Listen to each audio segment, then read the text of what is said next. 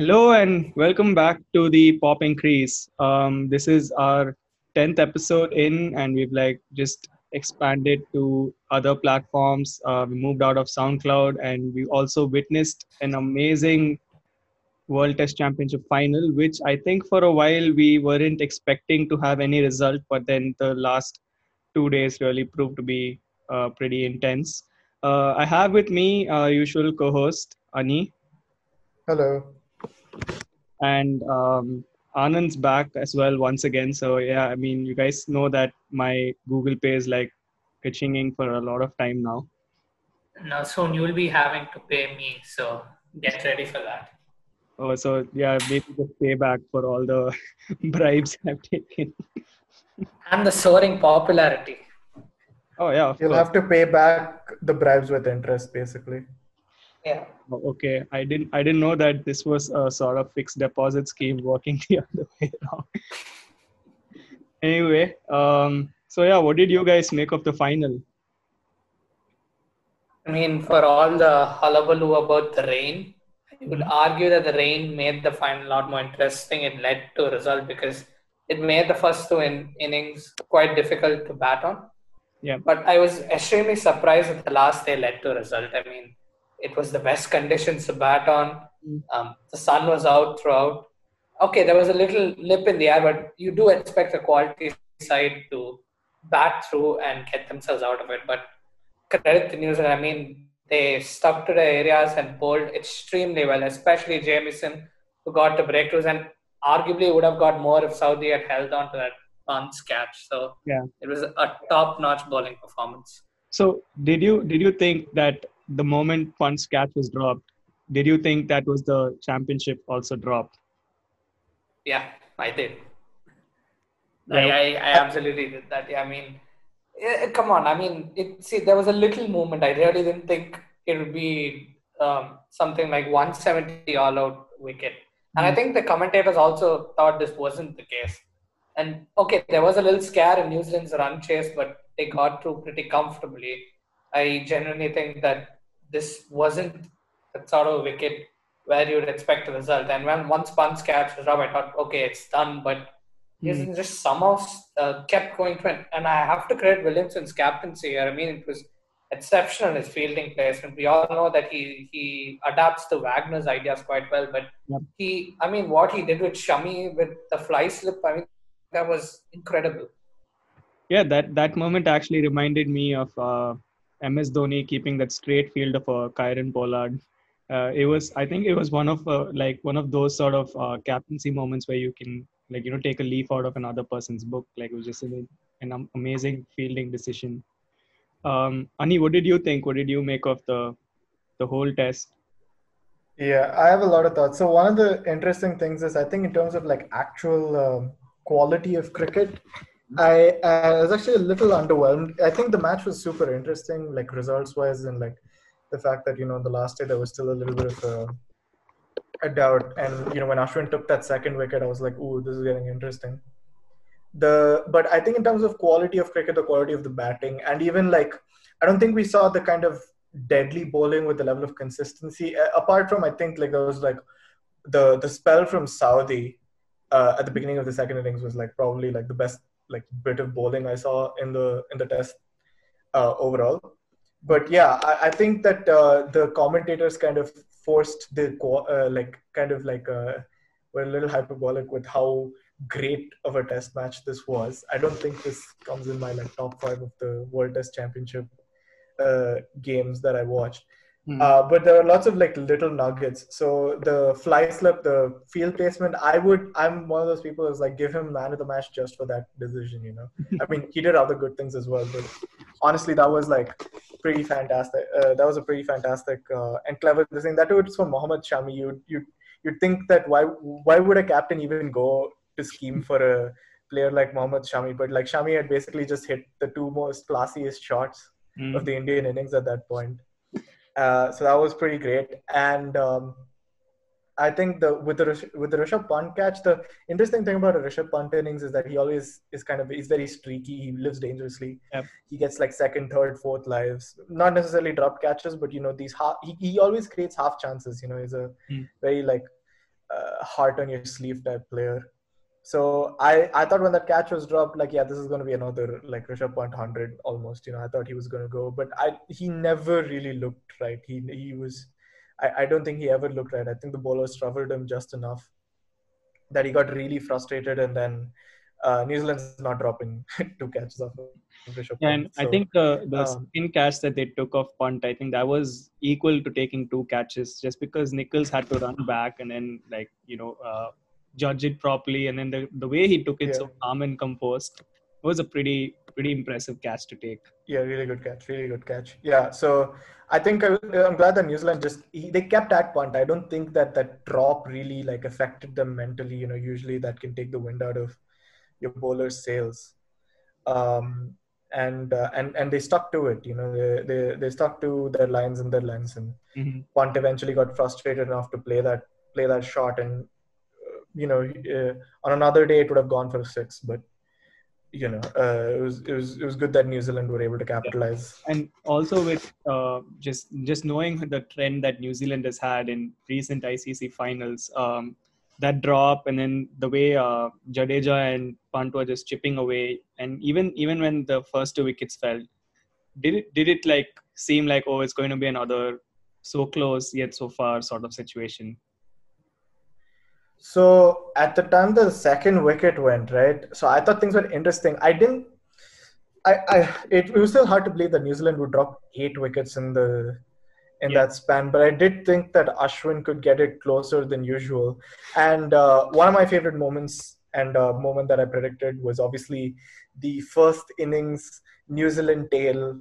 Uh, Tim Southey with that awesome 30. Great fun to watch that innings. Uh, Kyle Jamieson with the 21 as well um, you know that that was like that was obviously like peak India failing to bowl at the tail end. This one was a little bit fatigue as well, Mhm. and uh, I was like, okay, Ashwin, Ashwin, and you know maybe Shami is re- are really going to get us into the game, and six seven wickets down with maybe 40, 40 runs, thirty runs left to chase. I think then Jamieson would have or Southee would have taken them home. I think that was the scenario I was envisioning when that second wicket went down. But then when the when Williamson reviewed his decision and it fairly miraculously ended up missing the stumps, Mhm. uh, I think then New Zealand was like in cruise control. Uh, I, I, at that point Yeah, I was like, yeah. this- when when the when the review was being played and you know when they showed where the ball was hitting Williamson even before they went to Hawkeye, you could see that the leg stump was kind of kind of shown like partially. So you know the impact was on middle middle and leg. So when when Hawkeye came and then you saw that the ball had done so much to completely miss the stumps, that that just felt like oh luck, Lady Luck is just favoring favoring New Zealand right now.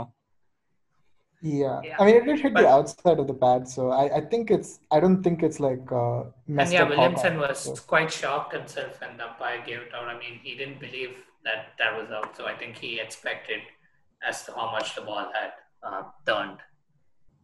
Yeah, because Yeah, it was a fairly confident review.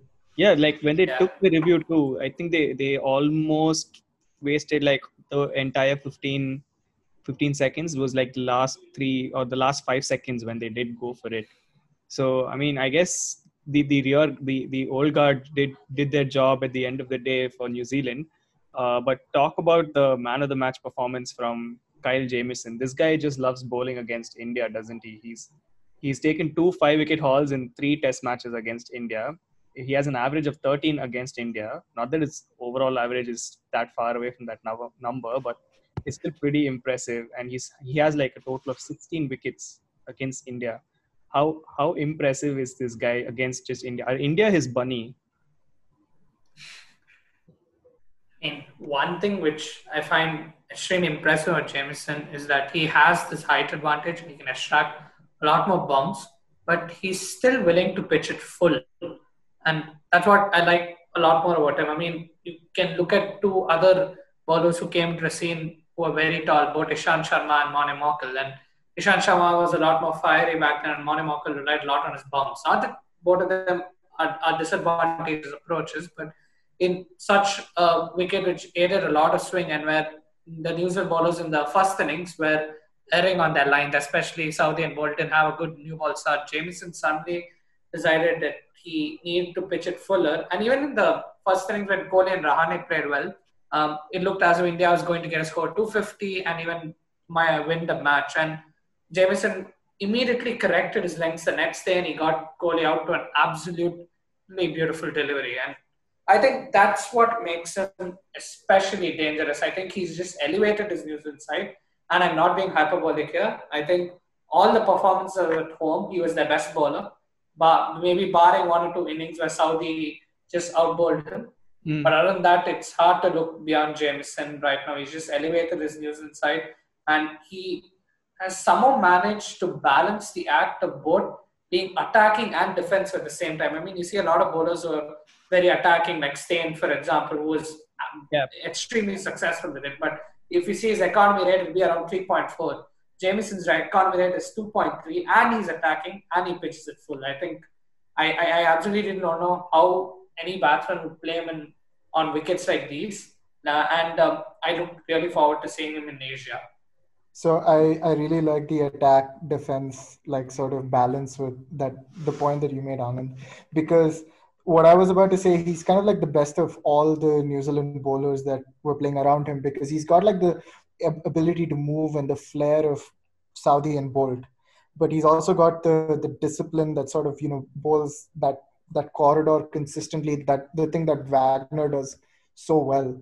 And yeah he's got the that that balance of you know being uh, getting the batsman to prod for a shot and get get them out while also not giving them any room Southee and Boult can occasionally give a uh, over pitch or give a ball that would go for a boundary and you know obviously they live with it because you know they're going to get the wickets at the end of the day and at the end of the day and uh, Wagner might not have the wicket tally that some of the other people have, but he would be responsible for more wickets than his stat line shows because of the amount of pressure he puts and and how consistent he is. And I think Jamieson is like, okay, I'm not giving any runs. I'm putting pressure on one end, so uh, the guy at the other end of my spell can also get a wicket thanks to this pressure. But also, I'm also asking so many questions of the batsman. I might actually just get four wickets myself. So it's really great on the India being his Barney point, I mean, if he ends up being a mediocre bowler, which I really don't foresee uh, for the rest of his career, other than India, then he could be the reverse Stuart MacGill. Uh, but I, I, I think he's going to be a world class bowler all around. Yeah, um, I think uh, today I was even reading an article on Wisden where uh, they they tagged um, Jamieson as a future all-time great. So um, do you think we're going to see Sanjay Manjrekar lose it in a few years? Oh, yeah, I'm definitely sure that he's going to pick one Asian performance where he did badly, then say that he's no longer an all-time great. But uh, whether he's performed in Asia or not, I think these numbers are beyond outstanding. Yeah. I mean, I know it's been eight tests, and okay, fine, the average is going to drop, but how consistent can a man get in eight tests? I mean, this is uh, to go back to someone in the 1900s, Sydney Barnes had some sort of an average, and Sydney Barnes played about 20 tests. And mm. I don't know, maybe Jamieson might do a Sydney Barnes here. Yeah, yeah Sydney Barnes is universally regarded as an all-time great. Like he is like in yeah. You know top 11 and stuff. Yeah, so yeah, so I, I guess Manjrekar won't have too much to like you know call back and say, oh, you know X and Y are all-time greats, and jamieson doesn't come in that pool when he has such numbers. Uh, but yeah, even even talking about the Asia point, we got a glimpse of what we can expect from jamieson in India in the IPL. Of course, different formats, but he was still pretty good. Like I mean, he was ridiculed a lot. I mean, RCB were ridiculed a lot for you know uh, spending the big bucks on him, and but he he held his his value of the price tag. Like didn't show pressure. Probably been their best bowler. So I mean, I guess he's a very smart cricketer so the thing with India is, I feel like the last series in England kind of uh, completely like we're sort of uh, prisoners of the moment because of that last test because the Ahmedabad pitch was just so dead and you know Chennai is usually renowned for being a spin heavy pitch anyway but the thing is that India knows how to prepare pitches for seamers if they want to play their three seamers they can pay, prepare good wickets so I think there is no reason that Jamieson won't be successful, especially if he maintains the kind of uh, discipline and the ability to bowl those long spells and just not give anything. Uh, and I think New Zealand will look to him in Asia because they don't have that, you know, really top level spinner. So I, I don't see why he shouldn't be successful. And even with the new ball, it swings in India anyway. So I think I think he could be a fairly successful guy in Asia. I, I think Dale Steyn was always a great uh, fast bowler in Asia. I, I don't see why uh, he can't be one as well.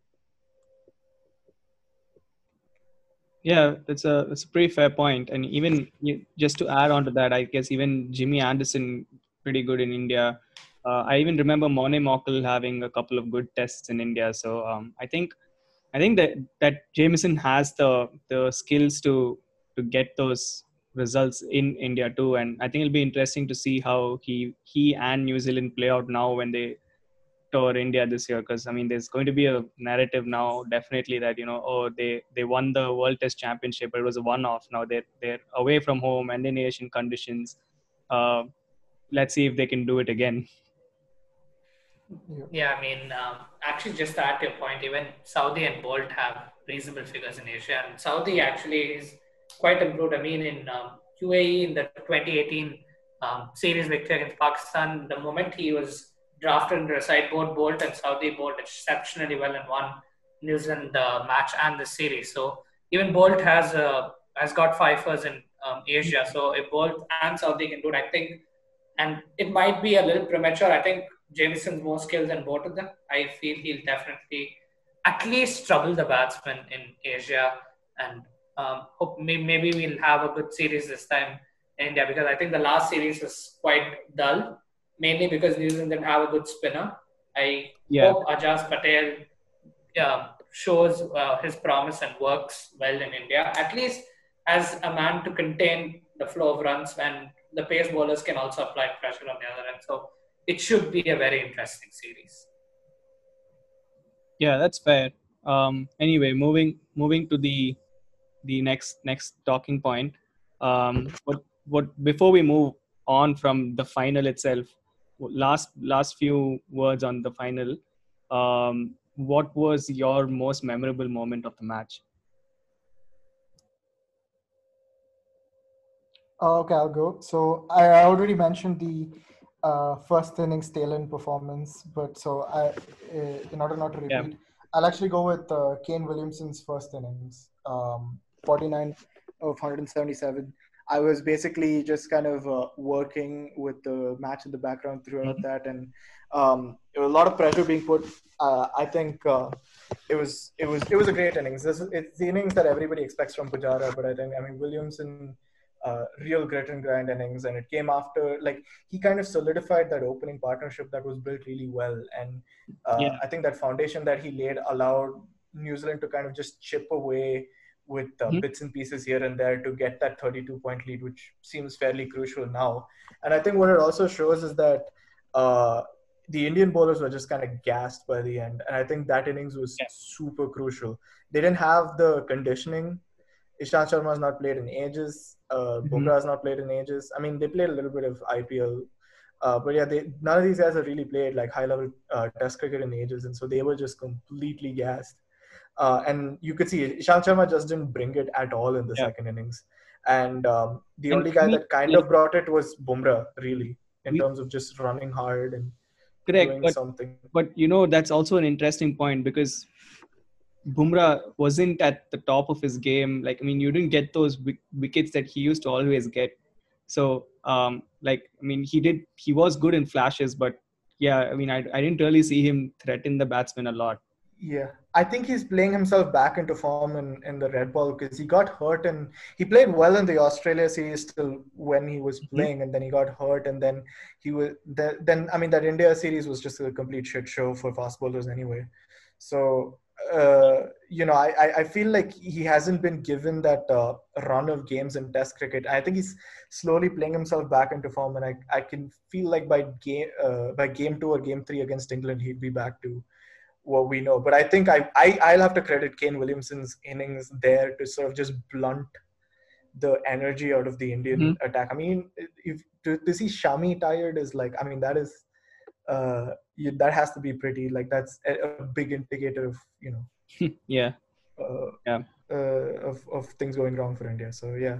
Yeah, the the thing I liked about Williamson's innings too was uh, I think it effectively sort of uh, ruled out one uh, result for for good, which was India's win. And I mean, I think that we were saying in uh, hindsight because when the first session ended, uh, it felt like New Zealand had played themselves into a corner with de Grandhomme and uh, Williamson out there, and they really hadn't scored many runs in the first session of the fifth day. Uh, so yeah, like it felt like they they had they like backed themselves into a corner. Uh, but then that that quick fire innings later, and then with the from the from the tailenders, and then Williamson uh, putting putting his foot down and then getting getting some more runs. I think that effectively almost played India out of a win in that game. Uh, but yeah, uh, Anand, what was what was your favorite moment of this match? I mean, I agree with all your points about Williams. Actually, I mean, I thought the innings was too negative, but I was proved entirely wrong because the Indian bowlers tired themselves out, and uh, New Zealanders have always the best cricketers of attritional cricket. Mm-hmm. Uh, they keep probing and tiring you till they emerge on top, and Williamson's innings just showed that because tailenders now played so freely, and they got news in the crucial lead. However, I think for me, the biggest moments of the game were uh, was Jamieson's spell on the sixth day morning. And the main reason I say it is because it was not the big wicket. I've repeated myself here, but I, I really need to emphasize that this was not uh, as dangerous as it was in the first um, three or four days. I mean, the, there was a lot of sun, and I think India could have comfortably played this out for a draw. And then Jamieson was such a disciplined and attack yet attacking spell to get both Kohli, Pujara, and he also would have got pumped out if uh, Southee held the catch. And for me, that just changed everything and just showed that New Zealand are willing to do whatever it takes to win. For me, that's the moment. Yeah, yeah, I completely agree because I think towards the the first one hour of the day, I didn't I didn't really think that there was going to be a result in this game, and then suddenly two back to back wickets of both Kohli and uh, Pujara sort of uh, you know blew some steam into into the into the logs before it caught fire if you want to say that. And then I, I think Rahane just gave his wicket away. I think after he got uh, well set, or he was looking good at least, and then that was a pretty cheap. I completely expected that. I mean, yeah, I mean, knowing how Rahane's been playing, it like yeah, I mean, I knew he wasn't going to make a big score, but I, that was India's biggest hope because he was looking pretty set. Uh, but yeah, it was a pretty cheap wicket to get to give away, and I think that moment actually sealed it for me. I knew New Zealand were not going to lose it from there. Uh, but yeah, for me, the moment of the game was uh, Jamieson's uh, first inning spell. I mean, I think that the whole first inning spell was probably some of the best fast bowling I've seen from from a bowler in a big final, and uh, I think that really set the tone also for what we could expect from New Zealand in the next few years. So that was my favorite moment of the game. Um, So I just have like one last point I want to bring up because uh, Harsha Bhogle was kind of talking about this, where he looked at uh, all of India's tournament results since uh, we won in uh, 2013. Uh, it was a great tournament, yeah, and um, he was kind of look trying to in trying to look at you know as a team as India just kind of wilting away in big pressure situations, and I didn't really buy that entirely because these tournaments take part like so uh, you know uh, so far away from each other and the bulk of uh, cricket that india and most of these countries play don't even count towards these big games. You know these tournaments are like two month things. Uh, but the thing that i was uh, in the pattern that i was seeing is i mean virat kohli has been kind of bad in these uh, um, these big games. He has not been good in icc knockout stages.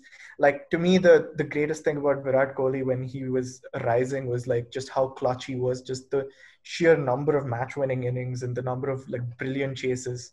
And he had a very good first innings. Uh, so overall, I would say he had a decent game.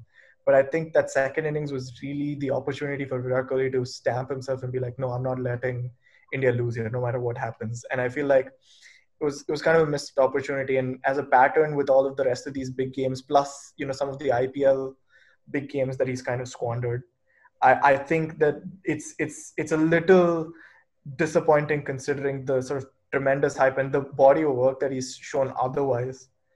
Um, I don't want to be a Kohli hater or something, but yeah, I think that was just a little disappointing for me. Yeah, I I actually honestly thought that Kohli would actually get that big innings because it's been a while, and I, I said that even in the preview. I thought this was going to be Kohli's big day, and uh, didn't happen both the time. Uh, he came out to bat. Um, Anand, what do you have anything on that? And yeah, I mean, I think we both predicted that Kohli was due a big knock Yeah. and he would get it in the final. It wasn't to be. I mean, first innings, you, you can't blame him much. It was hard to play that ball. But uh, the second innings, I mean, no excuses really. That No excuses. Yeah. 2014 Kohli. Uh, I mean, it, it, it really wasn't a shot. I, I understand Jamieson's plan. I mean, the plan was especially good, but Kohli is a world class batter. I mean, if he had bowled this to a lesser batter, maybe someone who averages in the 40s, I would agree. Fine, that's a great plan, and he got it working. But you expect Kohli to see through them and at least not fend at the ball, which is why I mean, he did this so well in the 2018 series. So it was quite surprising to see him throw his wicket away, even though the plan was quite good. Yeah. And Yeah. our most consistent batsman over the last over the two innings is actually Rohit, which is uh, a nice, Which nice for my also is a bit of a painful sort of thing for the Indian fans to like you know look back at because you know he also always plays himself into a good position and then gets out at the worst possible time like every time gets 30s 40s and then just can't kick on Except in India. uh, like i mean Yeah. that's a complete different story No, yeah, I but mean, like in India, he makes sure it counts. That is Yeah. the only thing. I But feel here like- doesn't. I feel like he's had beginnings even in uh, abroad places. I think um, there was like a Centurion hundred that was super clutch. That was the in the tri in the tri series. That was like one of his breakout moments where uh, we had to chase like 300 plus and 40 overs, and he Yeah. like really like stepped up there. And the the the World T20s, you know, the ones that we unfortunately choked away. He he was not the reason. He was not the reason. He was really good in all of those. So I feel like um, something has changed since the the World Cup, like from the World Cup onwards, where he hasn't had that signature defining innings yet for like two years now. Mm. Um, and that, I, I would I would go as far as to say that first innings was pretty class. I, I really loved it, but yeah, it's just a, a little disappointing. Like I want to see Virat Kohli have like that amazing innings for a long period of time because he's one of those guys that from ball one looks so comfortable, looks so dominant. So uh, yeah, that's that's just something that I wanted to bring up. yeah i think that was a, that was actually a good point to bring up because we we did completely gloss over the colossal um, collapse if you want to call that of indian of the indian batting lineup in the second innings. Um, but yeah great great final. Uh, i think overall icc has done pretty well in adding some context to test cricket. Um, lot of learnings. Uh, i think we can expect most changes in the third edition probably but uh, hopefully in the second edition we see some uh, more changes to the way the final is played. For instance i would rather have it in the uae where um, the weather is not going to annoy the fans uh, when when the game's happening. So that's maybe something the icc can look at. Um, and yeah moving moving uh, forward from the final itself but still staying on the world test championship. Um, we guys thought we could come up with uh, a World Test Championship 11, like the best 11 from just this edition of the World Test Championship. It covers all the teams that have taken part, and um, it's only going to take uh, into consideration the series that were played in the WTC Edition 1. So uh, there, there could have been some amazing performances outside of the WTC, uh, but those won't be considered for the 11. Um, so uh, I think we can start with Anand. So um, Anand, what who would you choose as the skipper of this team? Okay, so this is going to be a little tricky, I think. Uh, but I would now the skipper also has a community team based on his batting performances. So there are just two candidates for me. Uh, one is Williamson and other is Root. And you can make arguments against Williamson's away record and Root's home record, surprisingly. Uh, but um, the thing is, with Williamson, he led his side to the final, and his captaincy was excellent there. And he played two crucial innings, so I think Williamson just edges it over for me. Of course, I mean, we are going to see some shuffling in the batting order because there are more candidates, more deserving candidates in the batting front in his position. But at least on the captaincy thing, I think I would give it to Williamson. Um, Okay, so I didn't even I didn't even think of that. So I just put eleven, and none of them are actually captains. And I just decided, okay, let me just put you know one of the the most deserving guy amongst these is the Mm. captain. Uh, I would agree with Anand that I would pick Williamson slightly ahead of Root. I think it's neck and neck there. Mm. Um, but uh, I don't have either of them actually. in the Who would be the- your captain? In in my eleven, you could uh, pick one of a few guys to be the captain. Mm. Um, Steven Smith, Wow. probably after after everything. But uh, Ro- uh, yeah, Steve, Steven Smith is like the most this thing. I guess Stokes is captain, so I, I, I might give it to Stokes. Right. Okay. That's actually pretty interesting. So, I mean, if you're not going with a conventional captain, then I guess um, we don't really have to pick someone who did captain their country. So, I mean, Anand, do you want to change your view then? Um, yeah, so this is a little tricky. I mean, I was going, and I think I planned on taking Williamson in anyway, Mm. uh, because I mean, yeah, you could say he had a uh, he didn't have a great away record, but I think his average is still 58. He was top New Zealand's top scorer, Mhm. and surprisingly, I don't have any other New Zealander in my team Wow. other than so Oh, I mean, the best option I can bring is Jamieson, but I'm I'm still thinking about Jamieson a little bit because the away performance is still there, and I'm just wondering if I should take him purely based on home. But I could be persuaded otherwise. I, I have no problem with including him. But yeah, Williamson was my only choice, though his position would have to be shifted. I think he was Yeah. a number four for me since um, So, yeah, so I have a suggestion. number three. So I have a suggestion. Do you want to like go position by position? I think yeah, that would be the best And idea. then we can once we position finish the eleven- position Yeah. and set the captain, and then we can set have a twelfth man for um, you know turning wickets or pacey wickets or whatever. Yeah. Um, okay. Okay. So then uh, that that's fair. So I guess then, um, Ani, you can start off with the opener. So one opener. Okay, I have three choices for opener. I didn't know who, uh, and I think one of them somewhat clearly made it. So Latham made it for me, Mm. like clearly. Right. And then there was a, a toss up between the other two guys. So I, I'll I'll pick Latham. right. I'm curious to hear what you guys pick. If you guys have mean- something else. Okay, the obvious choices are Latham and Rohit Sharma, but for me, the Yeah. one who clearly makes it by a country mile is Dimuth Karunaratne. And Oh. he's not an obvious choice. I'll tell you why. His run, but look at his record in the World Test Championship. His average is 58.87. He has hit four half centuries and four 50s, and all of these have come under different conditions. So he's hit in South Africa, he's hit in West Indies, he's hit in Sri Lanka, and one of his innings, he was very crucial to chase 280 against New Zealand in the fourth innings, and that was a match-winning performance. And I think that deserves a lot more credit than it was normally given. I mean, um, he he's played all over the world and he's played very well and has been one of the rare shining lights in the Sri Lankan campaign. But I'm I'm excluding someone like Thirimanne who recently shined and Pathum Nissanka who Mm. they might look for the future. But Karunaratne has by far been the best opener in uh, terms of the versatility he's shown because he's played in every different condition. Rohit Sharma has the best average, I think, but Rohit Sharma's um, all his great knocks were in India, and uh, I think because of this um, um, score, scoring in different conditions, I think Karunaratne easily makes it into my team. Yeah, no, no qualms there. I think actually in my eleven, uh, it was both Latham and Karunaratne who were opening. Oh, okay.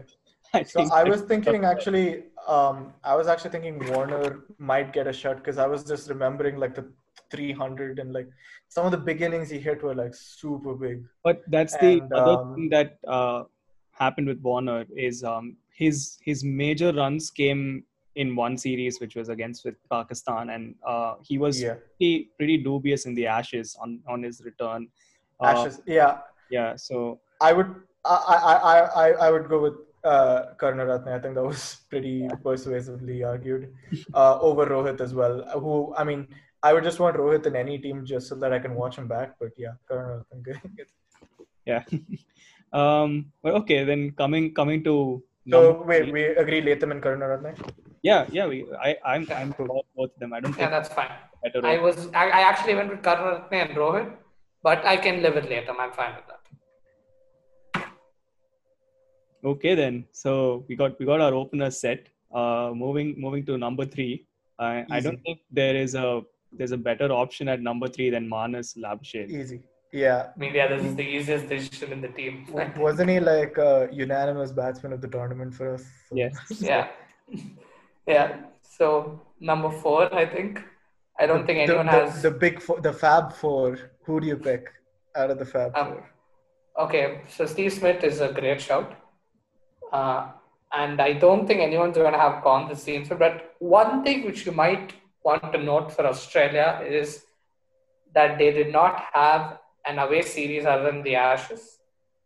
And Steve Smith's performance against Pakistan wasn't great, mind you. I mean, Hmm. Yasir Shah got It his was okay. uh, wicket yeah. was okay. And it was mostly Labuschagne and Warner. And against New Zealand too, I think it was Labuschagne who dominated the series. But Yeah. he's right. He did get two centuries against India. I think one or two centuries against India. So, Hmm. I mean, considering the options we have, I would go with Steven Smith as my first pick. And I would go with Williamson as my second. But yeah, I'm interested in hear your opinions. I'm going Smith because I think even the series he was kind of bad and like he was bad for his standards, but his standards are just. I think like among the four guys, he is head and shoulders above the rest in Test match cricket. Like Easy. in terms of just his ability to score runs.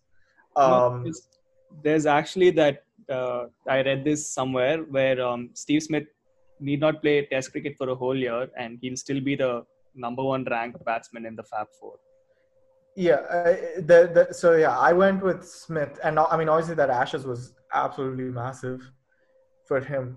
Yeah, I think uh, I I mean if I was to rank them, I would go Smith ahead, clearly of Williamson, not by far, but uh, clearly Williamson and Root are almost neck and neck, and then those two are uh, ahead of Kohli for the World Test Championships, Right. uh, very specifically.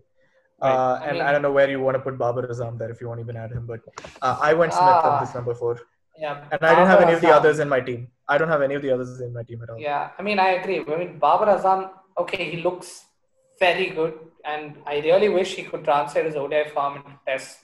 But he's played these attractive 40s and 50s. He hasn't got a big score. If I wanted to, to trust the batsman in Pakistan, I would rather trust Fawad Alam because I know he'd get a big score for sure or he'd get out. Yeah. Um, but yeah, I think Yeah. Uh, so I'm I'm Smith.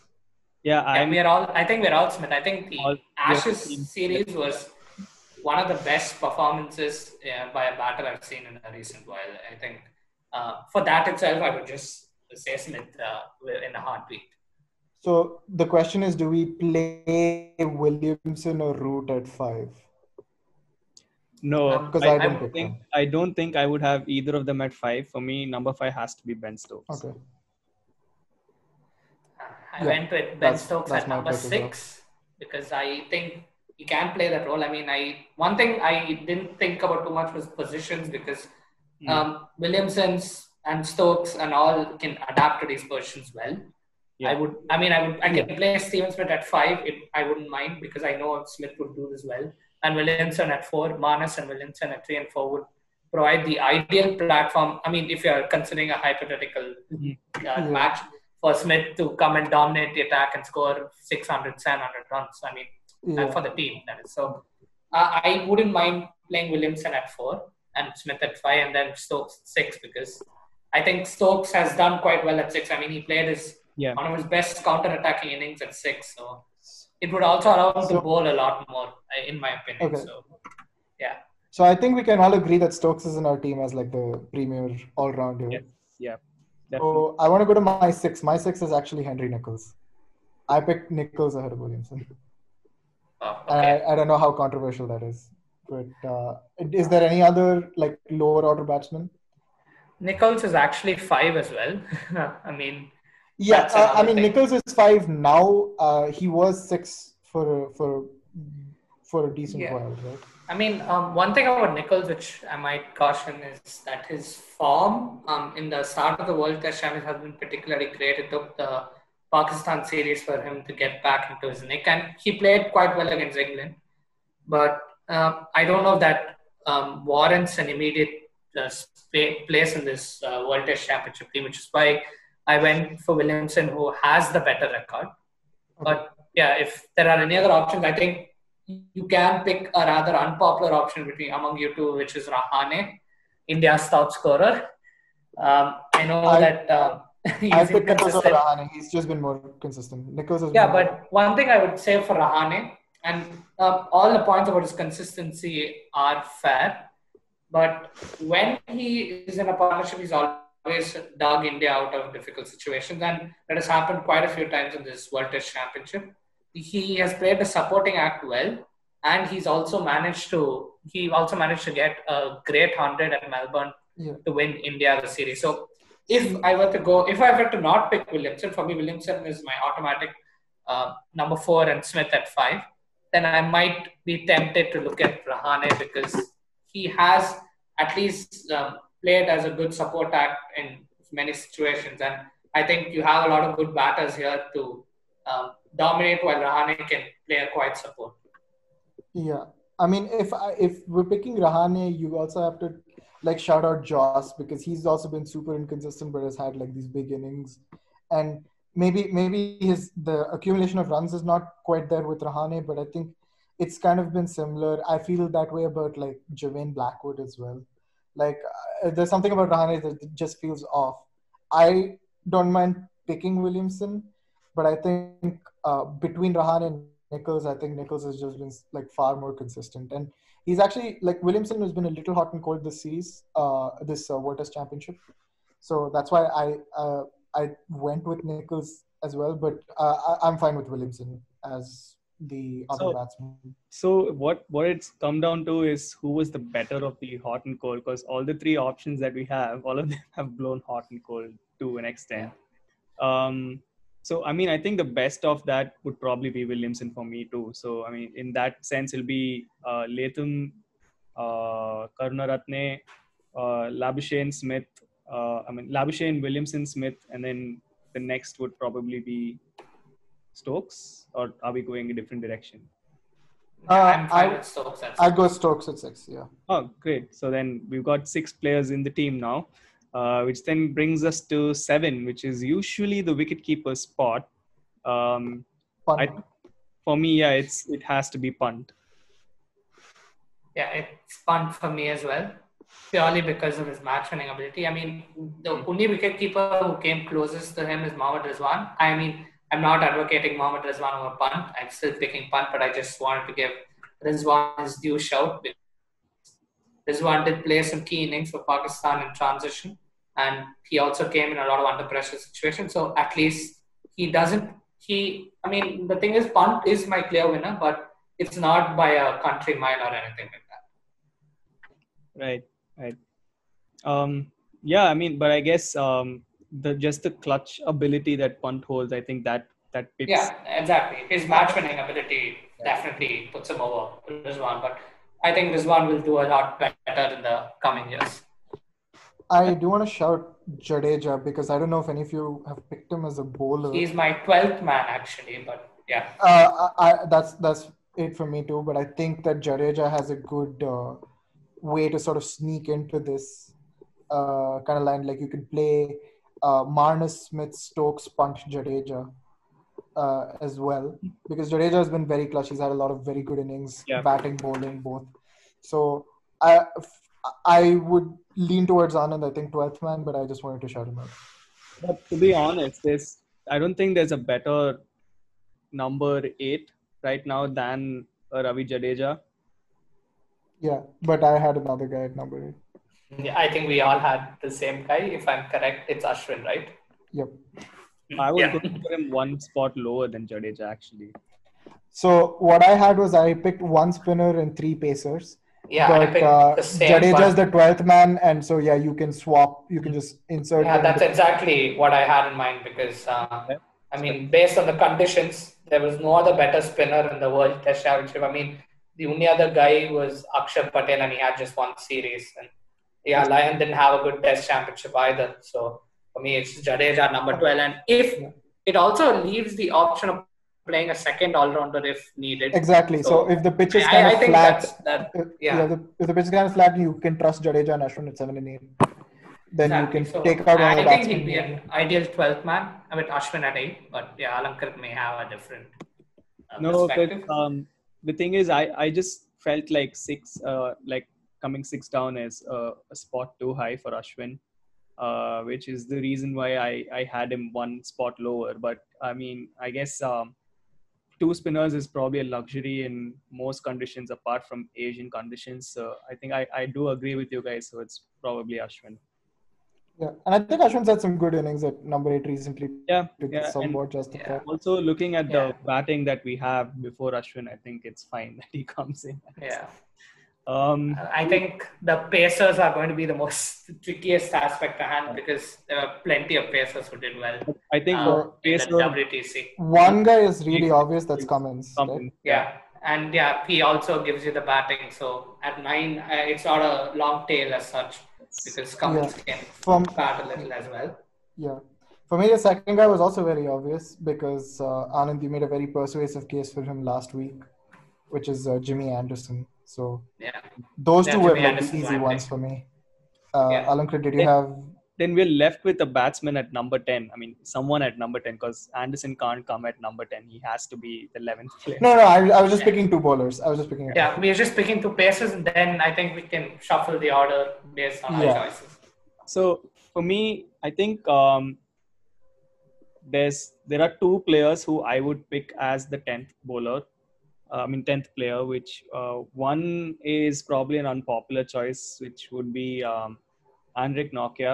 Uh, unpopular for, I mean, I guess because South Africa didn't really have a great WTC and not you don't really remember much of Nortje's performances except for the recent test where he you know he just was unplayable in the first test game. So uh, I don't think that he would be a popular choice to be in a World Test Championship 11. But um, coming to the more popular choice, I think it'll be Tim Southee for me because uh, he, he's been splendid for New Zealand and he's also good with the bat.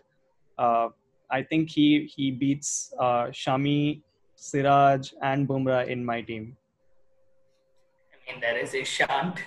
And uh, I mean, for me, it was a toss up between Ishant and Stuart Broad, though I agree Broad was extremely dominant only in England and had a good series in South Africa.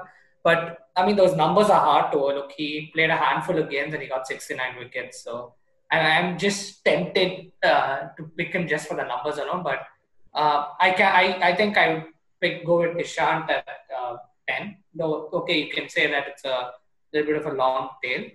But um, yeah, Ani, do you have any other uh, options? Uh, my choice that I went with. So I was thinking Broad as well. I was. Th- I mean, I know I made the case for Ishant.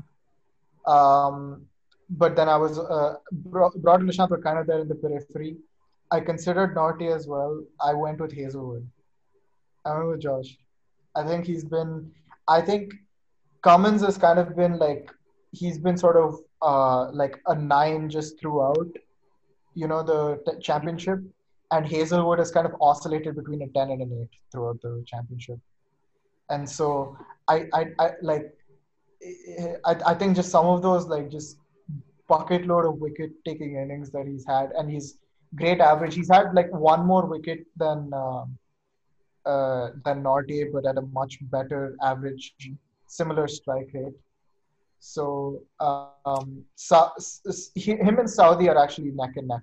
Him, Southee, Broad, Yeah. all somewhat neck and neck. Yeah, Broad has just exactly. taken more wickets. Broad has just taken more wickets, but he's played more matches as well. So uh, for Yeah. me, it is really like I don't know who you want to take between those three. You could take Broad and Southee because they bat a little better, Hmm. and Yeah. uh, drop out Hazlewood. I wouldn't mind that, but I I sort of edged with Hazlewood. I just the the the 36 all out is still like sort of PTSD for me, and I think that that's kind of uh, Yeah, the only Yeah. reason why I would leave out Hazlewood is because um, that would essentially mean you're playing two number 11s at 10 and 11 with both Jimmy and Hazlewood. Uh, and you already have a proper swing bowler in Jimmy in your side.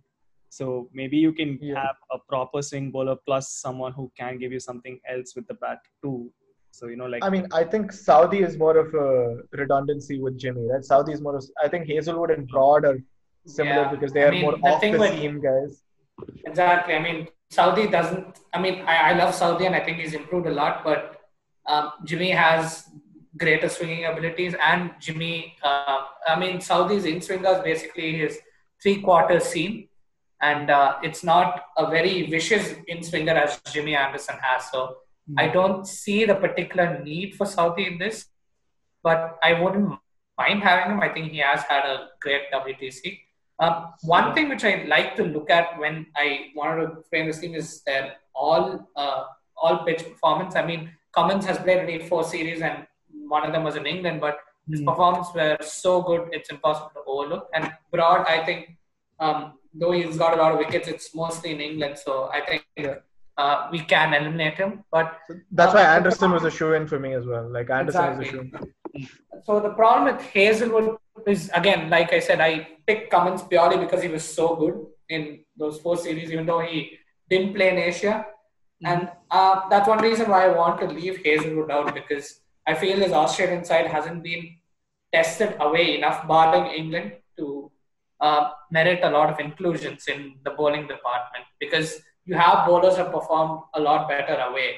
And um, if you look at that, Ishant played well in both India, as you rightly said in the last week's shout for him. I think he played well in India and he did well in the West Indies. Hmm. So I think that makes him a sort of a better inclusion. As Yeah. for Nortje, I'm, I'm I'm quite a big fan of Nortje and I'm happy to see South Africa get a proper pace bowler who can bowl at 150 Ks. I mean, it's been quite a while since we saw that, but my only thing is he did not have a good series in India, and uh, Rabada was the better bowler there. So I, I'm wondering if I should actually include Nortje when there are a lot uh, of candidates who've done exceptionally well, even though it's been in one particular pitch like home or away. So Hmm. yeah, I mean, I'm I, I, I absolutely don't know. Maybe Ishant's my pick, but if you have any other options in mind, yeah, actually, I'm a bit con- convinced Shant right now, given You're convinced with the argument. So I, I think it's kind of like uh, if we're looking at it purely stylistically, so like Cummins or Nortje can be like your like express pace, like hit the deck hard type guy. Um, Broad, um, Hazlewood, and uh, Ishant are sort of you know move things off the seam, Hmm. uh, good lines, good lengths, and then uh, your Southees, your Boults, uh, and um, uh, uh, Jimmy are all like sort of like just classic swing Yeah. guys. Uh, the wild card in all of this is obviously Carl Jamieson, who's only played seven games, but I mean he's on he's played like only three less than Stark. yeah, I mean, Uh, I, I wouldn't mind games. ha- taking him actually. like he's the super wild card. Like he this come out of nowhere. I Hmm. wanted to see how Shaheen had done, but that it's actually not that great. But yeah, Kyle Jamieson is uh, is like the wild card guy we can go. If you guys are in for the Jamieson bandwagon, I'm cool with that. Otherwise, I'll pick Ishant as well. I actually think I'm willing to go towards the Jamieson bandwagon purely because of his finals performance. Not, I mean, I would have if in New Zealand had lost this final, I would have said, okay, Jamieson's great, but all his performances were at home. Hmm. But really, it's, it's impossible to overlook uh, his uh, influence in this New Zealand side, and I think maybe just for that, I'm I'm willing to jump in on the Jamieson bandwagon if you guys are willing. Like I'm I'm okay with picking more Rishad. He also has more batting in the lineup, so I think it's not a bad choice at all. Yeah, so I guess after oscillating between almost all the options possible, we've come back to our wild card, which is Jamieson. So I think that makes the 11, which uh, and you are happy because the batting is strengthened so much Yeah, more. yeah, definitely. I think um, especially if this side is playing an India side, they're they're going to can play ahead of Ashwin. He can play ahead of Ashwin. true, true, and and yeah, if they if they're facing the three Indian fast bowlers, they're going to score easily 100 runs between them, which is going to win them the test match. So I think, so. that, yeah. Yeah, I, I agree with that. So I was just kind of I'm looking at the wickets that I'm looking at the stats sheet right now, and uh, I mean obviously Ashwin is head and shoulders when it comes to spin, and uh, obviously Jaddu has been kind of right there. Um, you know he's had a he's done everything, and you want to bring him, but just purely in terms of spinners, uh, do you think like Lyon?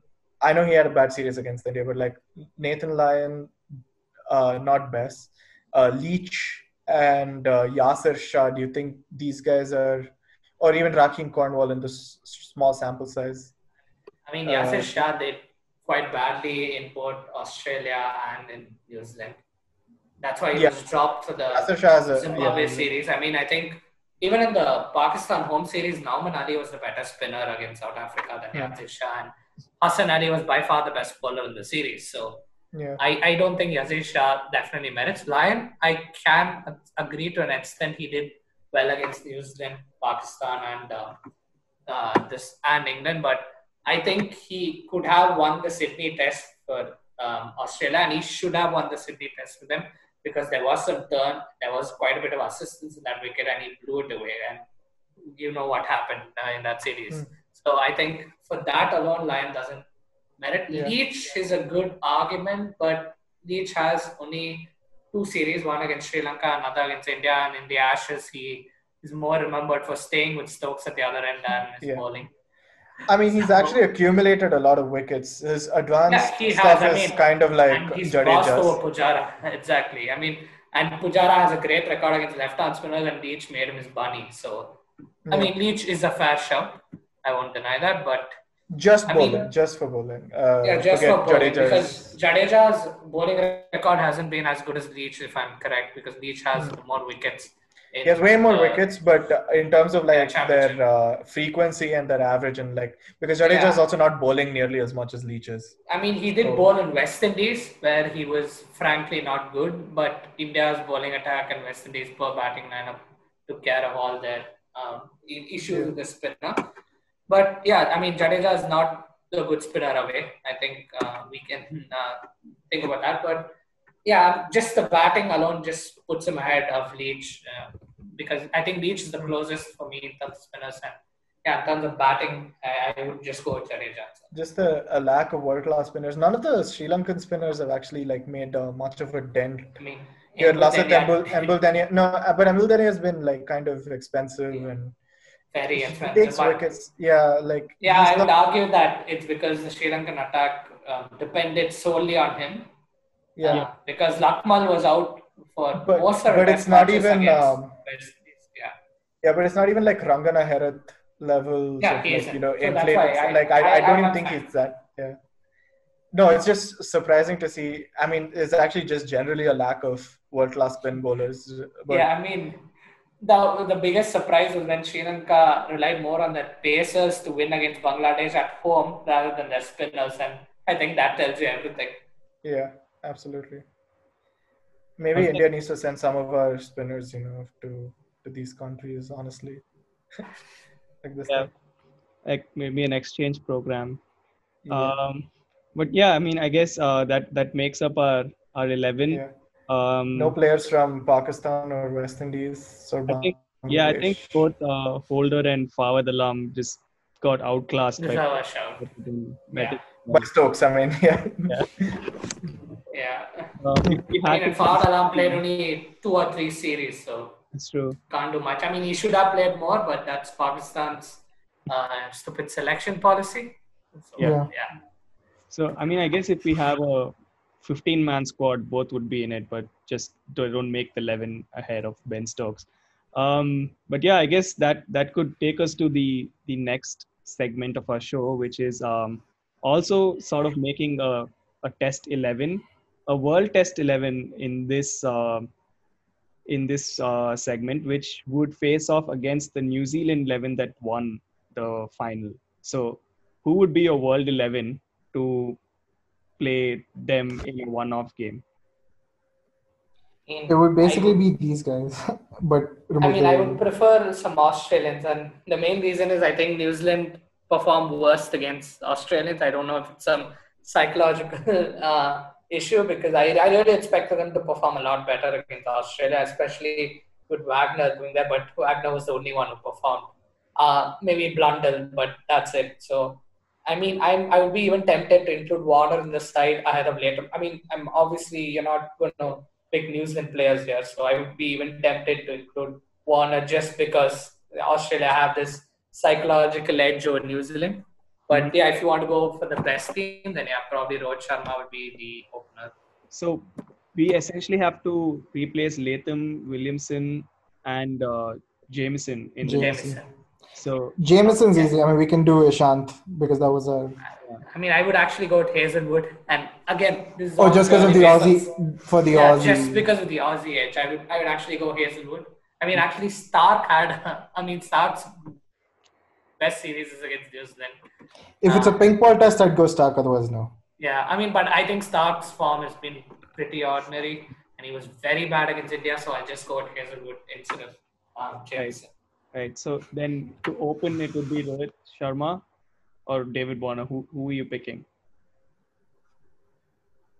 I'd go. I'd go Rohit actually because I think he f- w- found a way to actually counteract the New Zealand bowlers in these conditions pretty well. So, um, seeing Yeah, that performance, I'm, uh, Rohit looks a lot more promising now. Right, and I think uh, the the like the the like for like replacement for Williamson would be Virat Kohli because I mean they play the same position. In I would go Root. I'd Yeah, go even I Root. would go Root because Oh okay. yeah, I mean, he, I at least if you go by recent form, I think Root is better. Oh yeah, if we're going all-time rankings, I'd go Virat, and I'd go Warner in opening. If we're going all-time Exactly. rankings, I'd So go. we, we if we aren't going to pick Warner, and I don't see a case for Virat making. Yeah. I'd go actually then Warner and Elgar instead of Rohit and Karunaratne. If we're doing like uh, overall, like not just World Championship form, Yeah. I'd go Warner and Elgar for. My I would go Karunaratne purely because he chased and won the game for Sri Lanka against New Zealand. So Fair, fair, yeah. yeah, that's Or even Kusal Perera for one off. But yeah, like yeah, I, I don't mind. yeah, Yeah, Kusal Perera is such a funny anomaly. He's not in that test squad now. Yeah. So, So are we? Are we go? Uh, are we doing like based on World? Ch- are we just Let's replacing guys on World Test Championship form or just overall? championship form. I think that would be better. Just just WTC. W- WTC, then I'm fine with yeah, Rohit it's Rohit. Karunaratne. I'm, I'm fine with Rohit as well. and then bringing Root in for Kane, and uh, uh, I don't mind whoever for um, for uh, Jamieson. I, I I'm cool with Hazlewood. He was my first choice anyway. Right. So then that that makes that eleven pretty easy. Just swapping out the Kiwis for Rohit, uh, Root, and uh, Hazlewood. So um, if if this game were to happen, I actually think the Kiwis would lose pretty badly. Yeah, I think so too.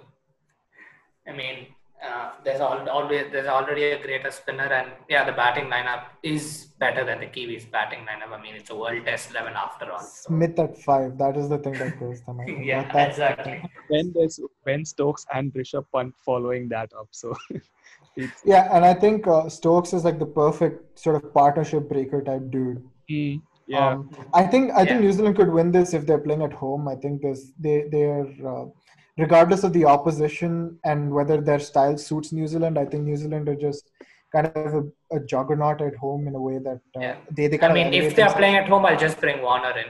That's it. Yeah, but I mean, even then, I think I'd give New Zealand a fair shot to win that game. But I think if you're playing neutral venue, if you're, if you're doing like a Lords test, because I guess that's the default.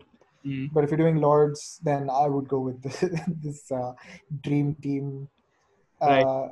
eleven. And now we have a real captain in Root, so yeah. Yeah, and uh, just just to Oh, and Karunaratne.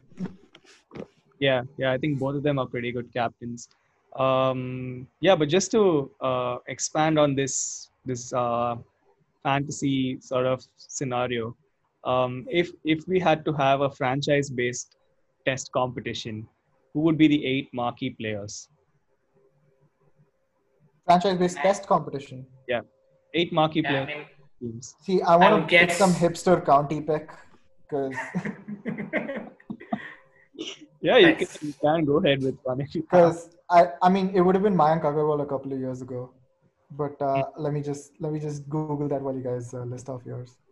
I mean, I, I don't know. I, I guess it's not going to be based on recent form. I, I think they're just going to go by heavyweights who are going to be the best batters and bowlers. So, so it'll probably be the Fab Four as the four batsmen. And um, then as the bowlers, it's tough, but I think it'll be Cummins. Um, Ashwin, I can't, I don't think Jimmy will come in because Jimmy is 40 and you have this uh, issue with uh, rotation and stuff like that. So I, I just think because of his age alone, Jimmy won't be the tough marquee player. So yeah, you have Cummins, um, Ashwin, and I think I'll go with Jamieson because he's the hot new cake in this uh, lineup. And finally, maybe. Um, okay, I'll go with uh, a bit of a left field pick and I'll pick Nortje. So, So- actually, in my eight, I'm going a bit controversial, and I'm not including Joe Root, just because I think Ben Stokes is a more marquee pick than. Oh, yeah, that's actually fair. I mean, yeah, you can exclude Joe Root for Ben Stokes. So, and also, I think it will be. Uh, uh, I I I wouldn't have um, a Nortje or Jamieson in this. I think um, it's still it that I think that's leaning on to more of recent recent form sort of thing. I think I'll I'll probably have Babar Azam in it because he's he's pretty good. One of Babar Azam or Fawad Alam for sure, and I'll have Marnus Labuschagne. So uh, if okay, so I'll give a serious answer first. But so I think in when you're talking, if you're limiting it to eight marquee players, right? I feel like you you have to also look at the marketability of them Right. combined with the ability. So I'd actually put both. Um, so I wanted to put Rohit, but Rohit is not a test guy that much. So I would actually put Virat and Bumrah from India. I think those are the two two guys that you used to sell this. Mhm. Uh, Steve Smith and David Warner from Australia. Mhm. Uh, Kane, Ben Stokes.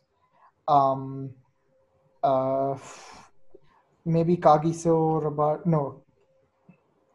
The last two was weird. Babar Azam. Yeah, I would, I'd, I'd add Babar Azam as well. And who who would my last one be? Um, am I? Is there anybody from South Africa like that? Quinton de Kock. Yeah. So these would be my. Yeah, and we are assuming this is, does not take place in India, so Pakistanis are out. Yeah. Yeah. Yeah, Pa- Pakistan. Yeah, exactly. All of that stuff. But if uh, for my uh, hipster pick, uh, I'd go Cameron Green. Uh, Really? Cameron Green would be the the the valuable commodity, the the ba- the all round figures in domestic cricket are just because I, I'm assuming. So if you're doing like franchise based cricket, right? Mhm. it it I think there's going to be more teams when it comes to test. I think it's going to be county like, and I think there's going to be like a proliferation of talent Yeah. unless one team just kind of has more money and just buys everybody. Like if it's like a Real Madrid Galactico situation. So I think in that case, a commodity like Cameron Green becomes like ten times more valuable. He won't be a marquee signing, of course. Right. Yeah. Um, but yeah, he, he would probably end up being one of the most valuable commodities in the in the scene. Same with Mayank Agarwal, guys like that. Mm. Um, would really, yeah that's that's really- fair. That's that's pretty fair because um yeah i think if if it's going to be a franchise basis not going to be just eight teams probably be more. And yeah i think we we'd see like more of these underrated picks being pretty expensive. Um You're baiting me into my uh, whole make everything franchise, but uh, that's a discussion for another day. yeah. I suppose we're not too far from it. Like maybe someday we would see franchise based cricket being Yeah. being the uh, forefront of the game uh, but until then i guess we have another world test championship uh, kicking off in just over a month um, excited for it I am definitely. So I mean, I soon. always like Test cricket, so that's fine. I mean, I'm always excited for more Test cricket, but I don't see the ICC, ICC uh, making any changes, so that's a bit of a bummer. Hmm. But Yeah. it's still more Test cricket, and more Test cricket is always good. So when you say excited for it, I'm excited for the series itself. Like some, there's some good series down the line. Uh, super excited for the Ashes actually, but uh, as far as like their effect on the table, like I don't really care. Like I think that I'll, I'll get concerned about like two years down the line who's in, who's out. Yeah. You know, very excited for the championship as a whole, but like some of these individual series, yeah. All right, so I guess that's that's a great way to um, end this long discussion that we've had. It's been a a long two years of the World Test Championship. It's been a fitting finale maybe for it, uh, and uh, New Zealand, the better team on the on the five six days of play, uh, take the mace home, and um, probably going to do a pretty good job of defending it. Uh, looking forward to uh, edition two and uh, I guess that is Alankrit signing off from here. This is Anirudh signing off. We'll see you next time. This is Anand, and soon the podcast cannot do without me. Unofficial third mic of the podcast at this point. So Soon to soon to make it official. So yeah, I mean, I guess uh, we're getting there. Um, anyway, yeah, see you guys next time. bye bye. Bye.